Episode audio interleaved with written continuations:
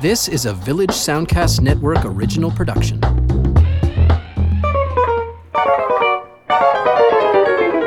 Hi, and welcome to Lends Me Your Ears, the podcast that looks at new films in theaters and some older titles that might be tangentially related to them. I'm Stephen Cook, arts writer for localxpress.ca here in Halifax. I'm Carsten Knox. I'm a film writer and blogger at Flaw in the Iris. And today we're going to be looking at some new titles and some old favorites in the world of animation.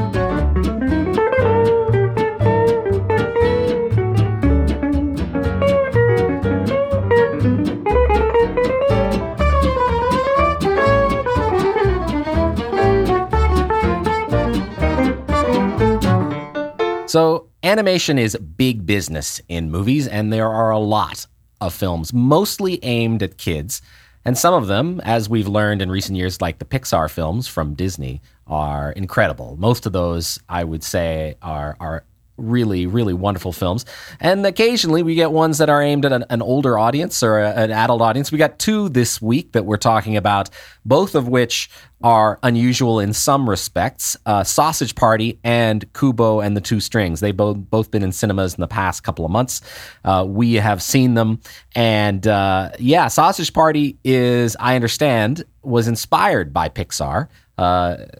Seth Rogen and uh, Jonah Hill and Evan Goldberg getting together and thinking to themselves, you know, Pixar makes these movies where they sort of personify bugs and cars and toys and give them personalities and you see the world from the, their perspectives and what if if you could watch the world from the perspective of food? Uh, you know and it strikes me i can't think of another movie where its origins were so the product of what was obviously a an imbibing uh, session where these guys were smoking a lot of weed. I mean you know what it's hard to know for sure what the truth is with seth rogen but that's certainly the image and i don't think he does much to downplay the uh, the kind of stoner uh, persona that he has. Uh, and then we also watch Kubo and the Two Strings, which couldn't be more different. Uh, an American film that imagines a sort of fantasy Japanese, uh, uh, fantasy Japanese history uh, about a, a, boy who has special gifts that he's inherited from his father. he plays music and he makes paper dance, and but he is he, his grandfather and aunts are interested in in uh, in grabbing him, and he's being hidden by his mother, and uh, he has to go on a journey to find his father's weapon and his father's armor in order to protect himself from his evil relatives. So that's basically the the gist. And Sausage Party, I didn't really get to the plot of it, but but you know, such as it is, such as it is, it's basically food in a uh, in a grocery store uh, has this idea that when they are purchased by humans, uh, the gods of the piece, they are taken away out the door into the great beyond, where they all their dreams come true, including lots of sex, as it it may ha- as it may be. Uh, it's a very it's a very adult film, and uh, and then what they discover is in fact they get eaten, and it's it's awful, and so they plot their I guess their their freedom from from the gods, and uh, yeah, it, it's a very strange film that winds up being kind of a, a criticism of of, uh, of fundamentalist religion in some ways. yeah, uh, now, a left turn, you don't really expect a movie about talking food to take. Yeah, exactly. Uh, but yeah, I mean, uh, what did you make of the movies? Uh, do we want to talk about one at a time? I suppose we should talk. talk I started with Sausage Party. Let's go there first. Let's go there first. Uh, they went there, so we should go there. yeah, def- definitely inspired by Toy Story and and, and wanting to make like make a Pixar movie, but make it like really earthy and ribald and and uh, juvenile at the same time.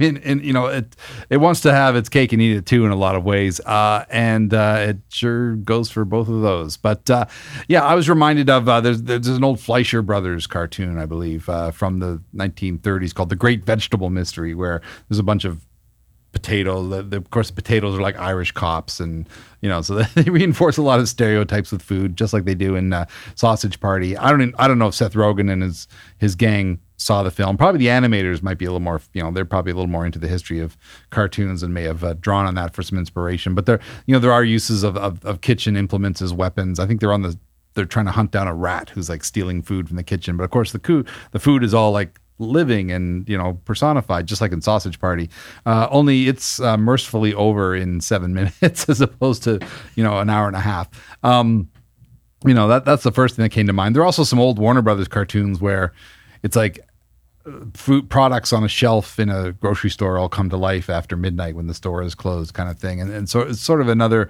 kind of similar setting to uh, to Sausage Party, but it definitely goes after the kind of uh, celebrity voiced um, ambiance of, of things like Cars and, and Yeah. Toy Story. Um, you know, uh, first thing I was reminded of, I remembered, I think it was an old Mad TV sketch where they did uh, they did sex Toy Story when the first when the first Toy Story came out, and it was you know a very crude sort of stop motion-y animation-y kind of thing inspired by Toy Story except of course there were things like you know vibrators and so on like and that you know and that was about the same level of humor. But again mercifully brief uh which Sausage Party is not. Um there are uh, you know I, I went to this with uh, with a certain amount of trepidation. I think on the power of the talent involved it does succeed on some level. Yeah, um, I would agree with you that. know it's there there's a high joke per second uh, ratio so that you know it's it's entertaining in that regard that there's always something funny happening. And you've got people like Seth Rogen and James Franco and um, uh, I think Paul Rudd gives a very good voice performance as the disgruntled uh, store clerk. Um, one of the better voice performances. Uh, Kristen Wiig, I think, is a hot dog bun. That Yeah, that the- she's pretty great. The hot dogs all want to get into, uh, as it were. And uh, but but she actually keeps it fairly grounded as her character, at least until the final scenes, uh, where it just goes completely haywire. Um, and uh, but the, they get to play around with ethno ethnic stereotypes and yeah and- through through and the food like through they food. of course they have the uh the um uh yeah, the, the taco is is played by Salma Hayek, of course, Yeah. and uh, you know, and some of that I think is a little too easy and a little too obvious and a, and Oh, a little for tired. sure. Like I, I was just like, oh, really? This is the way they're going with this? Okay, I'll, you know, a bagel that sounds like Woody Allen. yeah, yeah, and like, I but but when it gets into cultural, or I should say, like religion, when it when they just when they try to to skewer the the differences between uh, the sort of Jewish Israeli, uh, you know, uh, And faith, and then the Palestinians and- yeah. and that stuff I actually had some time for because I felt like, oh, you can actually make some points with our reasonable in this very silly sort of environment. I mean, it's it's such a fraught conversation that that to do it in this way seems actually it makes a certain kind of sense. But yeah, but then there were other stuff that felt felt really obvious and and painfully so. Like there, you're not bringing much to to a, a conversation about stereotypes when you when you you create you know you give fire water uh, the bottle of of fire water a, a Native American accent and and I, yeah I was just a little bit like with like the really peace pipe and yeah, yeah, uh, I just that that that was pretty tiresome for me. I think overall, I appreciate the inspiration that went into this, and the fact that the, these guys are now in a place in their careers. These these celebrities. I mean, uh, Seth Rogen's in a place in his career where he can get this made, which is shocking to me that it actually exists in some ways. It seems to me that's been the theme of this year. There have been a movies, a bunch of movies come out. I just can't believe they actually got made. But but I I'm going along with it because because at least there's some there is some stuff here that's original. The the inspiration is original, even if the execution in some ways feels a little tired. Yeah, this would be high on the list of like of really a bunch of people, like hundreds of adults got together. Because you think about the amount of work that goes into making an animated film, and it's it's no small task. To to you know, even though computers have made things easier and easier, and there are more and more programs for rendering and and generating movement and all that kind of thing, it's still a fairly Herculean Herculean task to uh, to actually put one of these films together. And, and It's expensive too. and uh, so to exactly so uh, although you know I, i'm sure a lot of the work was done overseas to, for the final kind of rendering and, and actual animation and that kind of thing a lot of that work gets done in korea and india at a fraction of the cost i'm sure these days um, and uh, you know this, so so this is this this film is definitely a mixed blessing I, I you know as much as i appreciate adult humor and and, and risque humor i felt uh, you know, like I, I'm guessing when they were recording the vocal tracks, people were encouraged to swear as much as possible, uh, which you know they should have had a tighter rein on that. But unfortunately, the power of profanity lies in its uh, subtle use rather Yes. than than its excessive use because Yeah, then it just agree. you become numb to it and it doesn't have any impact at all. And and in fact, the food swears all the time and sometimes for no reason. That, Yeah. that- that Yeah. just, let's just interject a, an F word here or whatever. Um, you know, I, I certainly have no problem with profanity, but uh, it's it's got to be used cleverly. Yes, which I it is agree. not here. Yeah, and I would say that the thing about the film, yeah, I totally agree on that front. But the, the film, the thing about the film that I probably enjoyed the most was a, and without giving too much away because this happens late in the running, a, a sex scene that the likes of which I don't think I've ever even imagined, let alone could imagine could just like it's it's shockingly funny by virtue of it's just just Yeah. what's going on in it and and then uh and, and of course it did remind me a little bit of a sex scene in uh in Team America Exactly. Yeah. you know it's like we're gonna we're gonna do an animated sex scene like let's go to town with this let's let's really go places and uh and i have to say that uh that i this may be uh revealing a little too much about myself but i really enjoyed it i thought it was hilarious It's well, just it, it- just the sheer scale of it, I guess. But I mean, it like uh, you're. I, I'm in the same boat. It reminded me of the puppet scene in uh, Team America, which I guess is extended on the the DVD version um, to even greater heights. And I just felt that, in, I felt that you know that it just kind of did the same thing only with food instead of puppets. But but you know there are you know every imaginable variation is uh, is thrown in there. So I you know I guess there's some a certain amount of chutzpah required to to to go there. But um, uh, you know the the fact that it did remind me so much, but it, it had been building to that all along. So Yes, yes. I guess it was ine- inevitable that uh, that it would happen in uh, at the end of um, Sausage Party, especially you know given the. The name of the film and the, the post the poster art and Yeah. just the the weirdly unrepressed libidos of all the food items throughout throughout the film. My, my, one of my thoughts about the film was that, geez, they never, nobody mentions, you know, like the the um, the butcher section. I mean, obviously there must be screams and you know and things coming from that direction. I yeah, mean, they, there was there was some conveniences around the world that they create here that they don't quite address. yeah, th- that, Yeah. that's like some other country far off in the the corners of the supermarket that none of the food appears to be aware like of. like recently, Zootopia, otherwise known as Zootropolis in Europe, uh, the, has this this utopian view of animals all living together. What do they eat aside from popsicles? This is not something that is particularly well addressed in the film. And it's funny how these movies create these worlds and then just kind of look away from from real life kind of applications, right? well, you know, I guess if, you know you can go back to Mickey Mouse having a dog. And Mickey being bigger than the dog. He's a mouse. Why is the Yeah, dog? yeah, yeah, What, what, what kind of scale are we working with? here? There's an internal logic, I suppose, Yeah, you- but you just got to ignore certain things. I, I think in Zoo, Zootopia slash Zootropolis, I think they vaguely pay play lip ser- pay lip service to the, the fact that they've gotten their predator instinct out of their system or something Right. like that. There's a brief mention of it early on just to kind of get it out of the way. But uh, So then you know, they're all they're all vegans or, or or vegetarians, I guess. I guess so. I guess uh, I guess they've perfected the art of animals making tofu or something like that. Yeah. And, uh, they don't. you know, there's like some horrible, horrible farm hidden away in the corner of zoo. You know, with, with talking animals being Yeah. slaughtered that they don't want to show.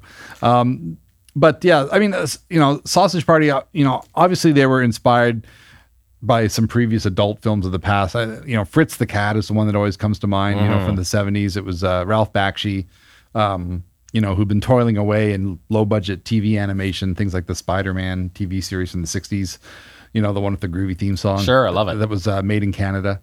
Um, or Bakshi came in on the second season and, and, and wrote all these kind of and directed all these kind of LSD inspired episodes where Spider Man's in outer space and we're not sure what his webs are swinging from, but Yeah, and the it- backgrounds are all these like you know Yeah. gro- gro- groovy groovy visuals. But he's on like a desolate planet swinging along. From what? There's nothing. There's nothing above him to swing from. But we Uh-huh. just suspension of disbelief, literally suspension, uh, and, and and and disbelief. Um, you know, so he took the Robert Crumb comic strip, Fritz the Cat, and kind of turned it into this shockingly depressing feature film. I, you know, I go back to Fritz the Cat, and and I, every once in a while I kind of get the urge to watch it, and I forget how depressing it is. It's a really, it just gets really dark and dank, and um, you know, the the drug culture aspect to it, which is just kind of a complete bummer. Um, and then there's a sequel, which uh, is even worse, uh, which inspired Crumb to just kill off the character in comic book form because he didn't want anything to do with the cinematic version of it. Um, you know that's kind of ground zero for these kind of films and that you know i mean bakshi kept returning to adult themes of, of, of racism and cross-cultural um, uh, pollination as it were and and and uh, you know, eventually like settling on his version of Lord of the Rings, which kind of, in a way, kind of ruined him because he, he couldn't uh, he couldn't finish it.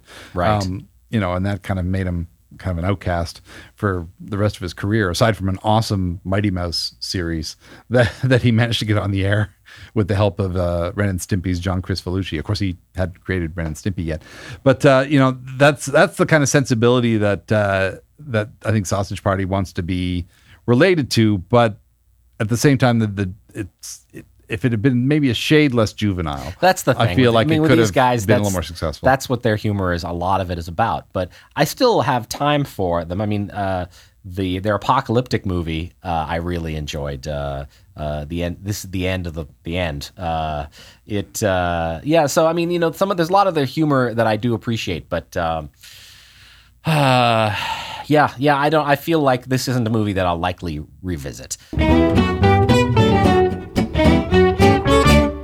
So, yeah, the other film that we want to talk about, Kubo and the Two Strings. This is a film from Laika, which is an American animation company that has uh, a great, actually, a great record of quality films. Uh, this is a 3D stop motion uh, film, uh, animated, and it is set in sort of a fantasy version of, of feudal Japan. And it's about a boy who who uh, who has these special gifts. He, he can he can animate through through music. He plays this sort of this uh, two stringed or three string guitar, and uh, and he he uh, he creates. Uh, little animations that amuse the the village uh, from from paper from uh, and, and the da- dance for the village, but this, uh, but he actually has m- greater abilities uh, that that need to that are are uh, and they be, he becomes he becomes hunted by his relatives, uh, though his mother has been trying to protect him, and he goes on a on a journey, and he's joined by a giant scarab played by Matthew McConaughey or voiced by Matthew McConaughey, and a monkey uh, voiced by Charlize Theron. And it is a, a really beautiful looking film. It's beautifully composed. It has wonderful uh, moments of grace that uh, I wasn't expecting. Uh, and and, and I, I do believe it's mostly aimed for a younger audience, but I think any age, people of any age could enjoy it. Uh, now, the same time, the reviews for the film have been glowing, and I understand why because it's clearly well crafted and a and a, a, fantasy that that deals with some fairly melancholy and and, and real life uh, applications of of uh, loss and uh, and heritage. I, I really like the film and I would recommend it to anyone who's interested in animation. But I also recognize that when you and I went to see it, Stephen, we had a t- tough time staying awake. And you know what? I got to admit that. Uh, I think that uh, that you can still be recommending a film, but also own up to the fact that that we both struggled due to the pacing. And, and you and I aren't people that generally fall asleep in movies. So so that's I think a real mark against it. It's it's a bit lugubrious. Yes. I, I think um, I think maybe uh, some younger kids might have a problem with it, but they might get totally absorbed absorbed by it. You don't know. Um, you know, we, we keep hearing that this is the the short attention span generation, but maybe exposing them to more films like this is a way to kind of help curb that. Yeah, that's not a bad idea. And you know, the we we saw a bunch of trailers in advance of Kubo and the Two Strings, and uh, the trailers were that typical caffeinated, like hyper edited.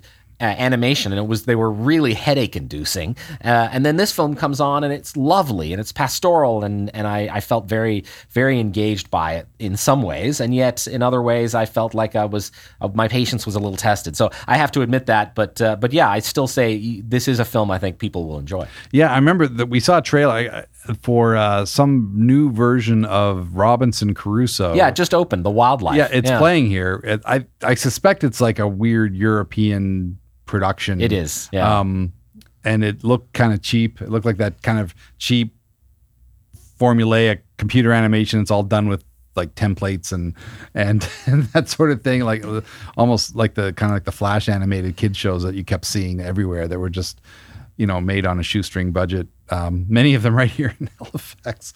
Um, but uh, you know, you know, they they fill a need, and and uh, there's an endless need for new programming. But in, the theater, you you want something that's going to be unique, that's going to stand out, it's going to stand the test of time. That did not look like something you needed to see in a theater. Um, as much as I like the idea of cute animated parrots and Yes. everything, I, I'm not going to go out of my way to see the wildlife. I don't think. Um, no, but Kubo and the Two Strings definitely benefited from the theatrical exactly. experience. Yeah, it's um, yeah, it, it, I, I think that uh, Laika definitely tries to get away from that sort of hyperactive, um, you know, seizure-inducing kind of uh, appro- approach to uh, to animated films. Uh, they want to create a world that you feel like you're you're living in this world. I mean, I was quite taken by Coraline. That's a film I've watched a, a few times. Yeah, the Neil Gaiman saw it in story. theater. Sure. Um, you know, a ParaNorman uh, was fine. I don't have a real strong urge to return to that, and I haven't seen the Boxtrolls, but uh, I, I hear you know the, the kind of storybook quality of that and the kind of underground world that it creates is, is pretty fascinating. So that's it's definitely high on my list of, of uh, animated titles I want to catch up with. Yeah, I haven't seen that either. I, I, I uh, but yes, these guys definitely know what they're doing, and uh, but you know, watching this film and watching Sausage Party, basically as the point of our our mandate for our podcast, trying to think about films that we loved uh, and and maybe that people haven't haven't seen before. And I went back into sort of my mental archive, and uh, I realized that a lot of the movies that the animated material that I loved when I was a kid was from television. I wasn't. There aren't a lot of movies I would necessarily say animated movies from that from there my my youth that I would say people should definitely see. Uh, I've got a short list here, but you know. Uh, Disney had an impact, though not a huge one on me. I think The Jungle Book was maybe the movie that I liked the most, but that was largely due to the music, which I really connected with. Uh, but on on television, there was the Saturday morning cartoons. There was, you know, the Star Blazers and Battle of the Planets. Uh, both of which were, uh, you know, uh, translated into English from the Japanese. Godzilla from the Godzilla with Godzooky of the late seventies. Uh, Godzooky. oh. yeah, yeah, which in retrospect is pretty awful. Uh, the animated Star Trek, um, you know, Lo- Looney Tunes was huge though for me. That those I could watch those till the cows come home. I watch, I loved Looney Tunes, and what the the one you mentioned earlier, Spider Man, was was really big in my youth. Yeah, you had no idea how bad Spider-Man was, and and actually, the before Spider-Man, there was the Merry Marvel Marching Society, where they had it was basically like a all the Marvel superheroes in these kind of short vignettes that to call it animated is being generous because most of the time they were just kind of moving still pictures, often Jack Kirby artwork being used without any um, recognition of his contribution. And I'm sure he got no money for it, but they were using like his drawings and they would just kind of move them around. I'm sure it was animated in the sense that they were moving them around the animation table with the camera, but but you know the the amount of actual movement, you know, aside from the odd eye blink and a mouth being partially open, there's there's very little animation involved. But they're kind of charming. They have great theme songs, you know, when Captain America throws his mighty shield and so on. But that you know, t- TV animation was uh, almost like a huckster's game, like Yeah. just trying to get stuff on the air with the, the least amount of money spent upon it. And uh, you know that was definitely a show that uh, that fell into that bill. And obviously Hanna Barbera came out of like the full animation of MGM Studios and the Tom and Jerry cartoons that they worked on, and they kind of raised the bar a little bit um, for TV animation, but they were still recycling a lot of footage and, you know, like using those backgrounds where you just keep seeing the same painting go past. Yeah, somebody's sure. running down a hallway and that kind of thing. Like it was definitely being made on the cheap, but they invested a lot in character design and voice work and like tried to find the, the, the how they could cut corners and still make a memorable cartoon. Yeah, And- and Foley and all the sound effects uh, are a lot of what really uh, impacts make those con- those cartoons have an impact. Yeah, for sure. And and uh, my favorite example is probably Rocky and Bullwinkle, where the animation is is limited at best, but they put a lot of effort and a lot of humor into the writing um, and the voice work. Of course, you know everybody can do a Bullwinkle impression. Uh, you know, Rocky, you just do, "Hey, Rocky." Um, you know, Bullwinkle, you just kind of talk from the back of your throat. Hey, Rocky, watch me pull a rabbit out of my hat. Um, That's pretty good, man. Nothing to believe. Presto.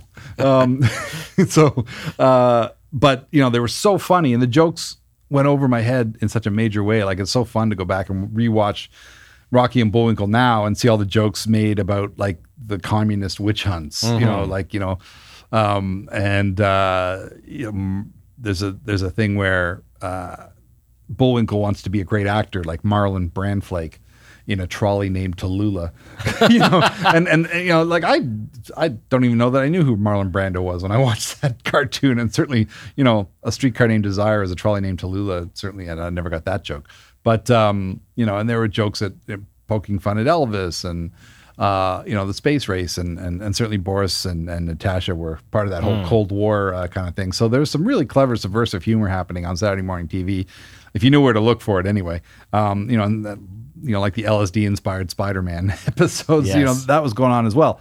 But um, you know, I quickly I quickly learned the difference between good animation and you know rock bottom TV animation uh, when my parents started taking me to see the Disney movies. Now um, I'm of the generation that uh, st- I still remember when Disney would reintroduce before home video. Uh, instead of locking things away in the Disney vault or whatever, um, they would reintroduce their classics like every seven years. They'd reissue you know, uh, Snow White or Cinderella or Fantasia, even. Um, uh, and uh, in fact, The Jungle Book uh, was uh, was my very first movie ever that I ever got to see in a theater. Uh, apparently, it would have been Peter Pan, but I was being bad that day, I'm told, and I didn't get to go to the movies that day. But I did get to see Jungle Book, and I had the record and I had the wallpaper even. Now, this is when I'm about four years old at this point. Uh, and uh, but I'm totally into Jungle Book. I knew all the songs off by heart, you know, on my little kitty record player, and I, I distinctly remember having all the characters on my wall um, of our house in Ottawa at the time, and uh, and it just uh, that made a big impact on me. Just the the you know just seemed like the the vocal performances were so much more vivid. Uh, you know everything about it was a more immersive experience than the stuff that I had been watching on television. Um, and then at some point shortly after that, I think I saw Yellow Submarine, which uh, you know most of that would have gone completely over my head. You know I wasn't all that up on uh, LSD culture.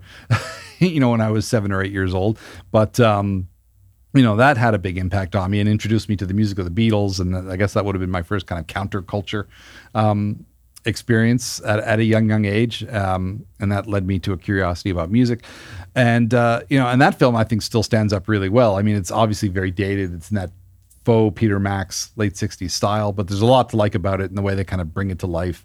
Um, again, that film isn't as uh, it, it's still kind of limited in a way, but they just barrage you with images and and color. Like you just kind of succumb to the to the, this kind of psychedelic uh, uh, Lucy in the Sky with Diamonds kind of environment that they plunge you into with that film. So um, you know, an- animation was a big thing for me in in the early years. And you mentioned Looney Tunes. I mean, I, you know, I had entire cartoons memorized by the you know, by the time I, I was seven or eight from just constant viewing of the the Bugs Bunny Roadrunner show. And then it wasn't until years later that I realized there's a whole other era of Looney Tunes that predate those cartoons because there was a split. Uh, the Warner Brothers sold off all of its pre 1948 catalog um, for for TV viewing or whatever. They sold it all off. So those cartoons made before the later Chuck Jones and Friz Freleng ones had all been kind of in a bit of a limbo. And then uh, MGM got the rights to those, and they started reissuing them. And I, they were way crazier than the ones I was used to seeing. Like even ones with Daffy Duck and Bugs Bunny in them. And, um, uh, so they're familiar characters, but acting completely like loonier, for lack of a better word. And and that stuff, uh, you know, that was an eye-opening experience to see these different iterations by people, directors like Tex Avery and Bob Clampett, who'd left the studio by the time uh, that split between the in the catalog took place. Um, you know, so I recommend seeking out the work of those guys as well as the more familiar Chuck Jones and Friz Freleng ones, and uh, you know the uninhibited, free spirited, and just crazy style of those cartoons uh, really opened me up to wanting to seek out more stuff that was uh, a little more on the edge.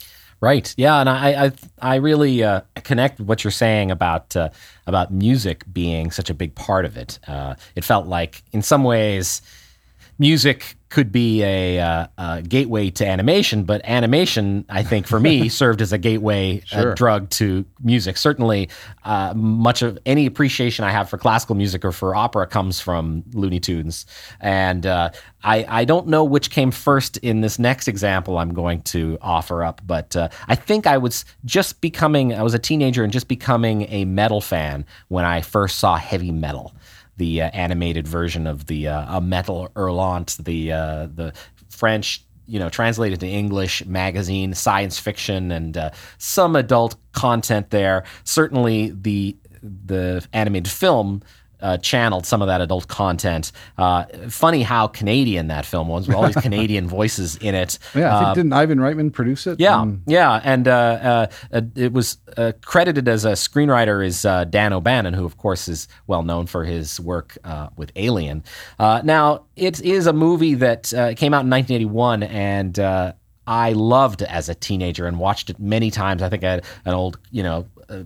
Quickly wearing out uh, VHS copy of it, um, and uh, for lots of reasons that would be obvious to anyone who knows what teenagers are into. Um, but the sci-fi combined with sex, combined with uh, heavy metal music, uh, some of it sort of very 80s, some of it you know uh, better than than others. Uh, but it really was just it was a totally potent film for me at the time, and I remember I actually have pretty distinct memories of of bringing it with me to my undergrad and introducing it to another friend of mine at, at college in, in my university days in Toronto. And uh, he had never seen it before. And I was like, oh, it's so great. The music's really fun. And he was not into metal music. He and he was just a little older than I was. And uh, and about halfway through, he's like, was this written by 12 year olds? you know, which I think is a fair comment. But at the time, I was like, what are you talking about? This is for this is mature. This is for adults. And I was like, wait a second. Maybe he's right. Maybe this is totally juvenile. Uh, but uh, but it's actually a lot of fun, and I still have a, a soft spot for heavy metal. Yeah, it kind of well. You, you mentioned the, the the the magazine that, of course, inspired it, and of course, there were Ralph Bakshi did some uh, fantasy films like Wizards and Fire and Ice that I think also kind of paved the way for this film. Yeah, definitely. I never. It's funny. It, it is called heavy metal. I don't think of much of the music in it as being actually heavy metal. I Not mean, not genuine hard metal. It's more hard rock, I guess. I mean, uh, oh, who, who did the who did the theme song? Is it? It's not like um, oh, it was the Sammy Hagar. Sammy Hagar, Yeah, right? yeah. And uh, doesn't one of the Eagles do a song or Glenn Frey? Or Yeah, somebody, or, yeah, I yeah. can't remember. Don, Don, Don, Don- Don, yeah. Don, Don, uh, uh, Felder. that's it. That's it. Yeah, And um, I think isn't Devo's working in a coal mine in there yeah, it's true. well, it, so- it made it in there as well. um, you know, so it's it's it's a fun musical snapshot of the time. Yeah, but Black Sabbath is in there as with the Mob Rules. Oh, which is- okay, fair enough. You know that qualifies, I think. like that gets it under the wire. I Yeah. think. um, yeah. This was the, yeah. This became kind of like a midnight movie kind of thing almost. I think most of the cast members of SCTV, Yeah. uh, do voices at one time. I think Yeah, John, Candy, Eugene Levy, Joe Flaherty, Harold Ramis, uh, and uh, John Vernon and Al Waxman are also in there. Isn't Andrea Martin on there too, or maybe I'm just imagining? I Uh, might just be imagining that. Okay. it's it's it's not. Uh, there aren't a lot of strong female uh, roles uh, in this film, as I recall. But Yeah. um, I think there's like a Valkyrie esque character At the end, yeah, she's on the, in film. she's, she's on the poster. She's kind of like the the icon for the film, but um, you know, it it, it it it was kind of aimed squarely at like 14 year old boys. I Probably think. why I liked it so much at that age. Yeah. In fact, wasn't it Penthouse that uh, introduced it to uh, to North America? Is it weren't they the publisher of the North American version of this? I'm trying Uh, to remember how. It Yeah, I, I am too. I don't. I don't recall. Um, but uh, yeah, I remember that. Remember reading the odd issue. Richard Corben, I think, was one of the Yeah. major artists who I kind of liked his style quite a bit, and one of his major characters uh, is forms one of the main storylines in this film. Yeah, And, Den. um, and then there was a sequel. Was it Heavy Metal 2000 or something? Yeah, which I never saw. Yeah, I- no, it was the reviews were awful, but uh, you know, I, I can understand those who can't get with the original too because of its of its juvenilia. but uh, but yeah, I just it happened to me at the right time. Oh, sure. and especially with my my fan my my growing interest in music, it, it delivered a lot of that for me. Uh, but yeah, it's uh, it's funny that some of these these things they still hold up and some do not in a lot a lot of ways. And in the '90s, uh, you know, I was a latecomer to Studio uh, Ghibli, but. Uh, but uh, mostly I think my my way into their work was Princess Mononoke, which wasn't until '97, uh, and I'm not sure if that was the year that it actually got translated into English or not. But uh, but since then I've gone back, and of course I've discovered a lot of those, and of course Japanese animation and anime has was big. Um, you know, with Akira, Akira was huge for me. I loved Akira. Oh yeah, seeing that on the big screen for the first time was revelatory, and, and I think that was my first major uh, reintroduction to anime because I, I had grown up with uh, uh, Battle of the Planets. Yeah, me too. And Sure. I can't remember what the Japanese title of that series was, and I guess it was the stories were altered considerably for the North American TV version, as well as Star Blazers, you know, Right. Spaceship Yamato, and uh, I'm trying to remember the name of the is it the Gamilon Empire, what, the evil empire they were combating um, in a far off uh, galaxy or whatever. But um, you know, so I I became familiar, and then of course Astro Boy before that. So I was I was familiar with the style, but I you know in my mind I saw it as being this kind of cheap badly done animation, but with a very distinct visual sense, but also done on the on the cheap for television. And then I saw Akira, and some of the some of that style hasn't changed, but of course with a higher budget and a, and a more uh, grandiose, again apocalyptic uh, storyline. Uh, you know, just kind of kind of blew minds all over the place. And I had not read the uh, the Akira uh, manga at that point. I later went on to collect like a bound volumes of it. Um, and then really get into the story. And I was really curious about the differences between the, the written version and the film version, um, you know, of which the, which are numerous. I think the, the, the book continues after the events that are uh, shown in the film, but uh, you know, it just was this whole other world of of, of action and, and use of space and motion and. Uh, you know, I, I kind of wonder, well, when are North American films going to, you know, cotton on to you know these kind of themes. It, does not necessarily be more adult, but it you know it could be a little less fairy tale because that was kind of the Disney trap was that you know they most of the films, with the exceptions of a few things like 101 Dalmatians, maybe, and and uh, even The Rescuers is based on a on a children's book, but uh, you know there's real potential for uh, for something uh, a little broader, a little more adult. Uh, the Black Cauldron was an attempt by Disney to, to, to do that, but of course they had to stick a talking pig in there just to make it a little more kid friendly. And uh, you know, I, I, it definitely started me on the path of looking in different places to find uh, different a different kind of imagination in animation on the big screen. Yeah, I, I totally agree. And I, I remember thinking to myself, well, this is going to start something awesome. And we did get more anime coming through. As I mentioned, uh, the. Um, uh, the Studio Ghibli stuff started to make its way over, and and uh, uh, but but it never quite caught on here in a Broadway. Uh, though though I think on television it, you know, things like uh, Sailor Moon became, you know, a whole new generation, especially of girls and women, got into that, and that that has changed the culture in North America extraordinarily uh, in the years since. And of course, Pokemon. Yeah, yeah. let's not neglect them. Yeah, let's not neglect them. But uh, but yeah, I definitely I read a bunch of the stuff, the comic book stuff that got uh, got translated from uh, from Japanese. Uh, Appleseed, for instance, uh, Ghost in the Shell, uh, which of course was a terrific animated a- anime film that that was translated as well. So so there was stuff happening, but. Uh, but yeah, at the same time, you know, television was probably still my main channel for for uh, animation. Simpsons and Ren and Stimpy and Futurama, and then eventually South Park, all of which sort of it climbed into my head at that time. And then, you know, and the Pixar was dominating every every film Pixar came out with through the 90s seemed better than the last one. It was amazing. Their their stretch of quality going into the 2000s uh, is is just jaw dropping how impressive they were.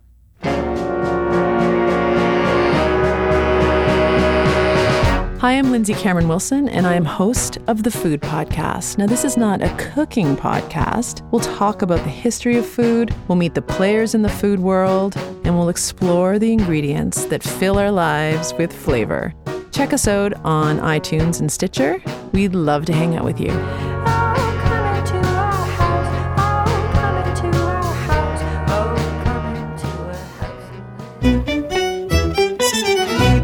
Before we move on, and uh, I just want to mention one uh, because, because, we're always encouraging people to look for things that are a little off the beaten path. Um, of course, any any fan of, of, Japanese animation will probably just go, "Well, of course I know about that film," and of course you probably do. Um, uh, I just wanted to mention uh, a film called uh, Metropolis, which of course, instantly, uh, if, if, you know anything about film, you think of the Fritz Lang anime, uh, not animated, but silent uh, screen epic, uh, one of the last things he did before he fled Germany uh, in the late 1920s. Uh, you know, the great sort of humanistic sci-fi uh, Art Deco epic uh, about man versus machine and all that kind of thing. So this uh, this is a weird hybrid that was thought up years before by uh, Osamu Tezuka, the creator of Astro Boy, um, who died before uh, he saw his uh, vision reach the screen. I believe there was a comic book version of it. But in 2001, um, director Rintaro, who had worked primarily in the TV realm, I believe, I think Captain Harlock was, uh, which would be like the third major uh, animated Japanese show to get imported in the 1970s. But you know, he's a striking space pirate with the eye patch and all that. Um, Rintaro, uh, who was friends with Tezuka, wanted to bring this uh, epic story to the screen. And the weird thing about it is, it's kind of half the Fritz Lang movie in animated form, but then there's like this whole other thing involving a young. Again, robot boy. Tezuka kind of, uh, I guess, knew his niche. Um, who, who kind of brings this uh, giant futuristic city together and then threatens to tear it apart. And uh, it's it, I don't know why it stands out for me. I mean, any number of Studio Ghibli films uh, I could talk about. Uh, Princess Mononoke is a favorite. Um, I got into it with My Neighbor Totoro. Sure. Which um, also a great one. Which kind of like the breakthrough for that studio in terms of uh, the North American market. Mm-hmm. And then and I also like Spirited Away and, and Nausicaa, The Valley of the Wind. Yeah, Spirited Away might be my favorite of the bunch because I see new stuff in it every time I, I watch Yeah. it. I, I don't return. It's the one I'm more likely to return to just because I know that there's certain things about it I still don't understand.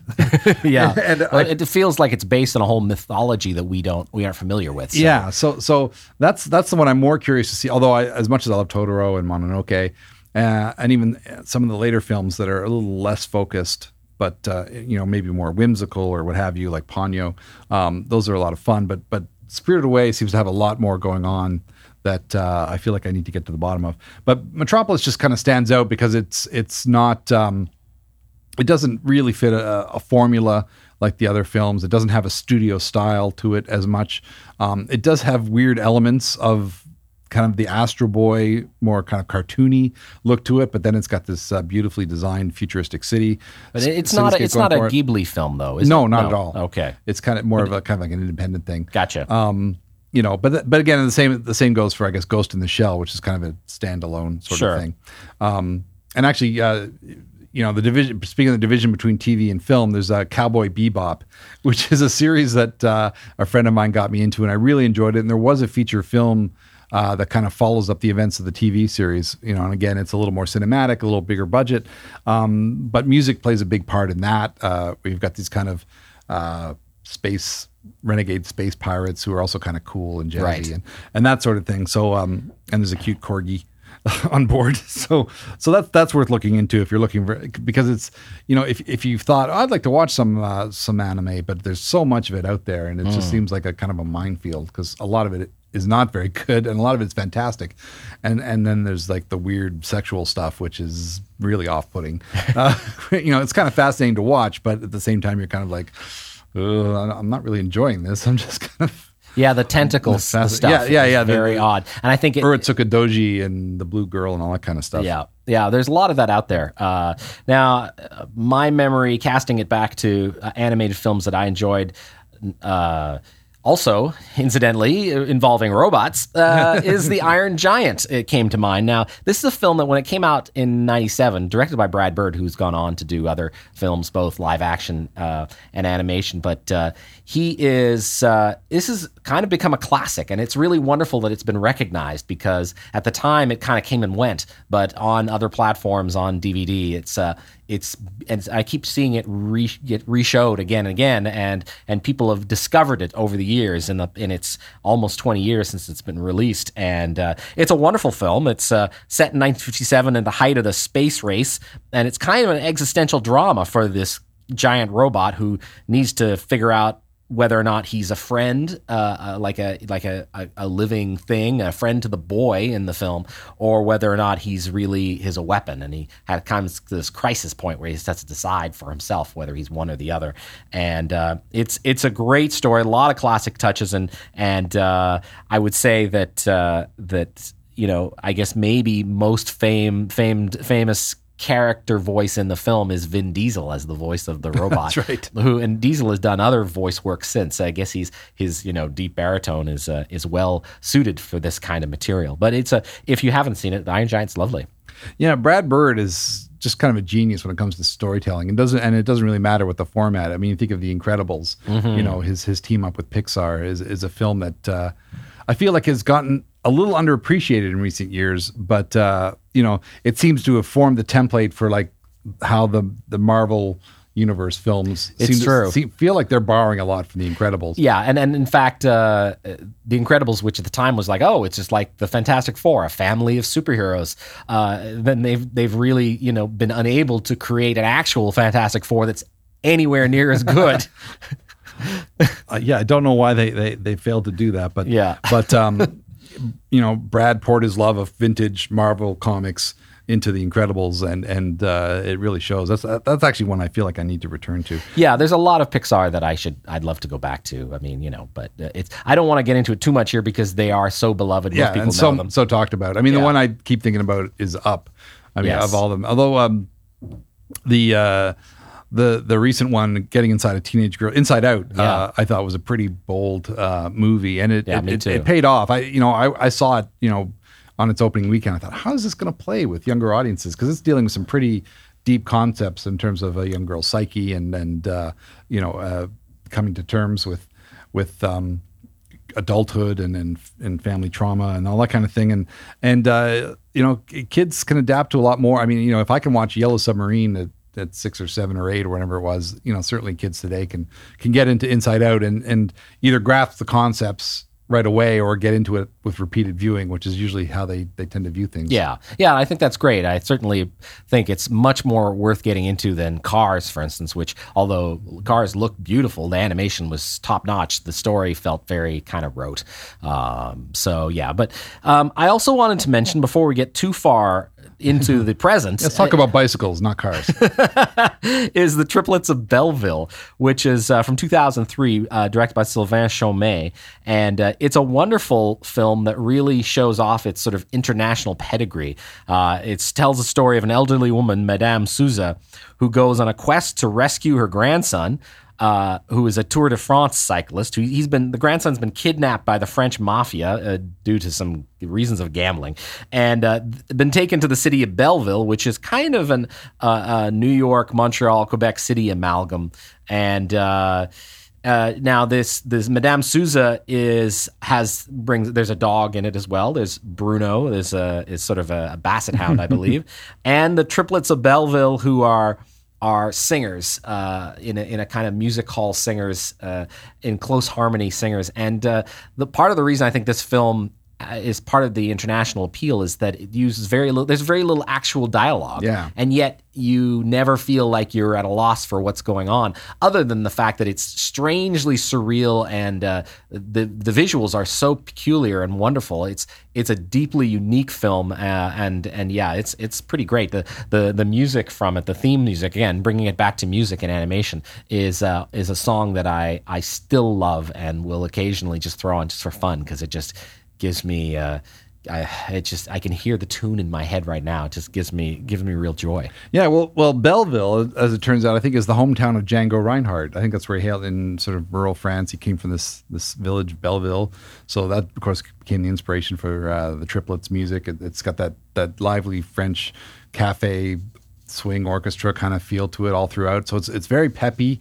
Um, you know, it's it's so well integrated. But I love the kind of that weird angular look of the characters and the and the the background design and and everything. It, it, in in the sense, it, it reminded me a little bit of a very obscure animated film that's only kind of resurfaced in recent years. It- It's from the early '80s called Twi- Twice Upon Twice Upon a Time, which was uh, produced by George Lucas, uh, using some of his Star Wars money to to fund some independent film projects. And it's a very odd kind of an adult in, um, animated quest story that um, uses like real photographic backgrounds and characters are made. Some of them are made with like cutout materials, and some of them are animated on cells. It's it's a real kind of mixed media animated film that, for whatever reason, uh, Lucas funded the making of it, but uh, there's real no release or promotional push for it because the studio that was created to make this film kind of went under shortly after. So the film kind of fell into obscurity and only now has gotten uh, reissued and shown on TV and, and stuff like that. After I think it got a few airings on cable in the 80s and early 90s and then vanished again. So it's nice to see that uh, get resurrected. But I, I feel like that was an indirect uh, influence on on Belleville because it just has that same kind of weird mix of like industrial and and and um, and pastoral kind of imagery and and uh, the kind of you know pow- the power of the imagery over over just incessant dialogue and voice work. Uh, I think is a trait of that film as well. So uh, it's it's nice to see that illusion uh, or the, sorry that influence kind of carried on.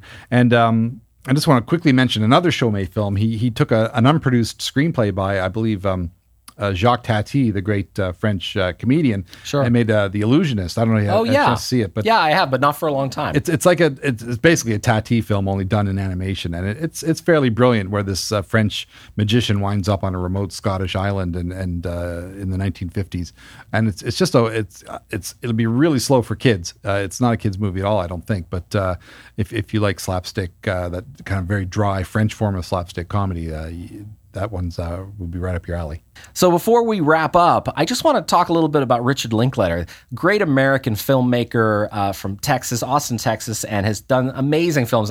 His his Before Sunrise, Before Sunset, uh, Before Midnight uh, series, and of course Boyhood. Uh, he has directed a lot of great films, independent American films over the years. His most recent, Everybody Wants Some.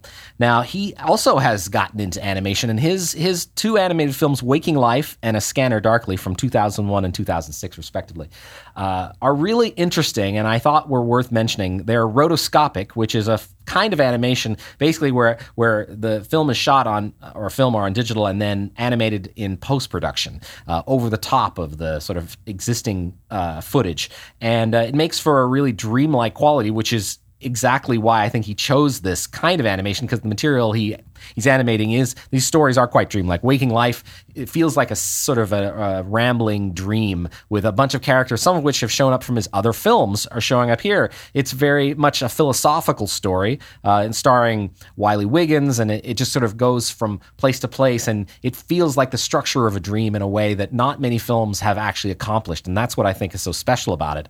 Uh, a Scanner Darkly, I think, is maybe a little less successful. Here he's adapting a Philip K. Dick novel, and he's trying, he's sort of going for a more thriller kind of uh, film, uh, starring Keanu Reeves, Robert Downey Jr., and Winona Ryder, uh, and Woody Harrelson. And it, it, uh, I don't know if it entirely holds together, but it's a really interesting uh, experiment. And again, the rotoscopic animation brings something special to it that kind of where the visuals really stay in your head.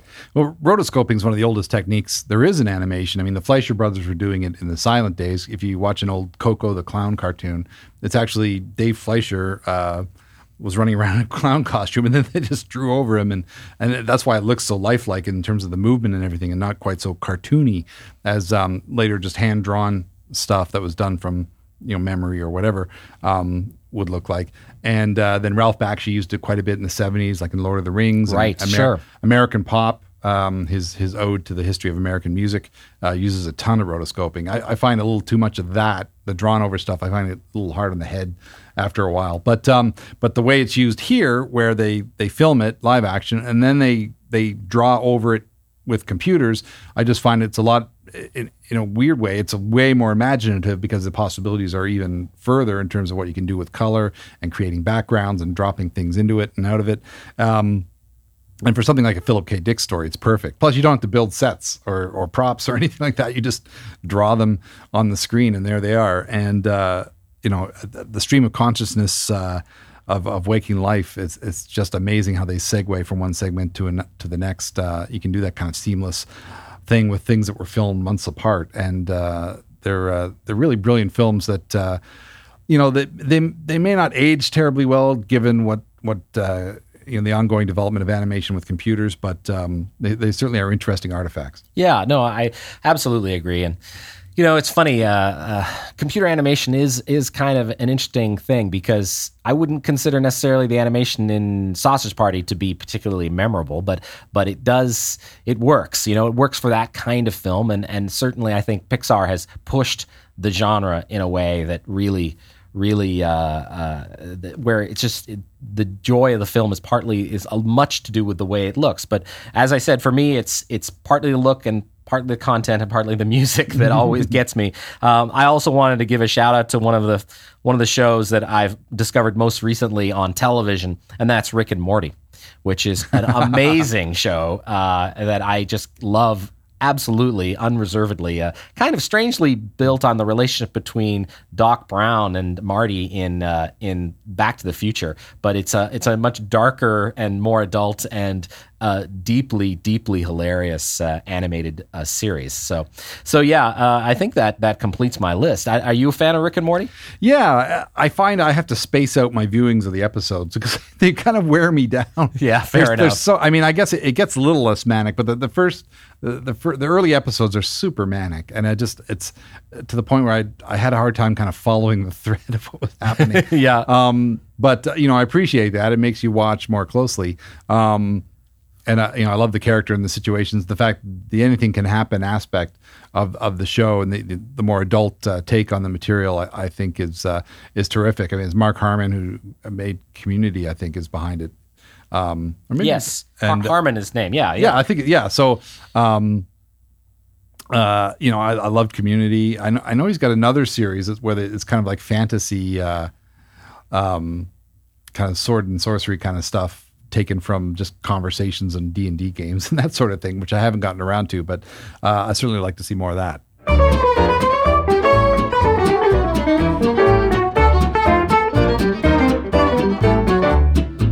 Well, before we wrap up, I just want to correct my uh, identification of comedy genius Dan Harmon as Mark Harmon star of Summer School and, uh, and other films uh, that are probably best forgotten. Um, my name is Stephen Cooke.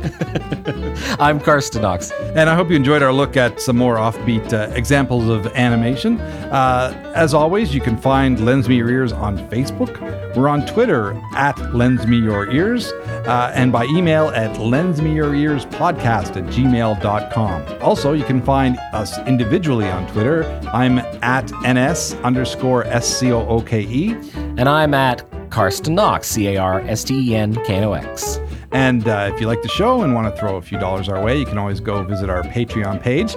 And as always, thanks to the folks at CKDU FM for the facilities and Village Soundcast Network for the technical expertise. Lens Me Your Ears is hosted by Stephen Cooke and Carsten Knox and is produced in Halifax, Nova Scotia at Village Sound for the Village Soundcast Network. Lens Me Your Ears is engineered by Luke Badio and is produced by Dave Anderson and Jason Michael McIsaac. All music courtesy of Gypsophilia. Check out all of their amazing music, tour dates, and so much more at gypsophilia.org. Discover more great shows on the Village Soundcast Network by going to villagesoundcast.com. We can also be found on Twitter at VSoundcast and on Facebook by searching the Village Soundcast Network. Send feedback to Lens Me Your Ears podcast at gmail.com. We'd love to hear from you. Thanks for listening.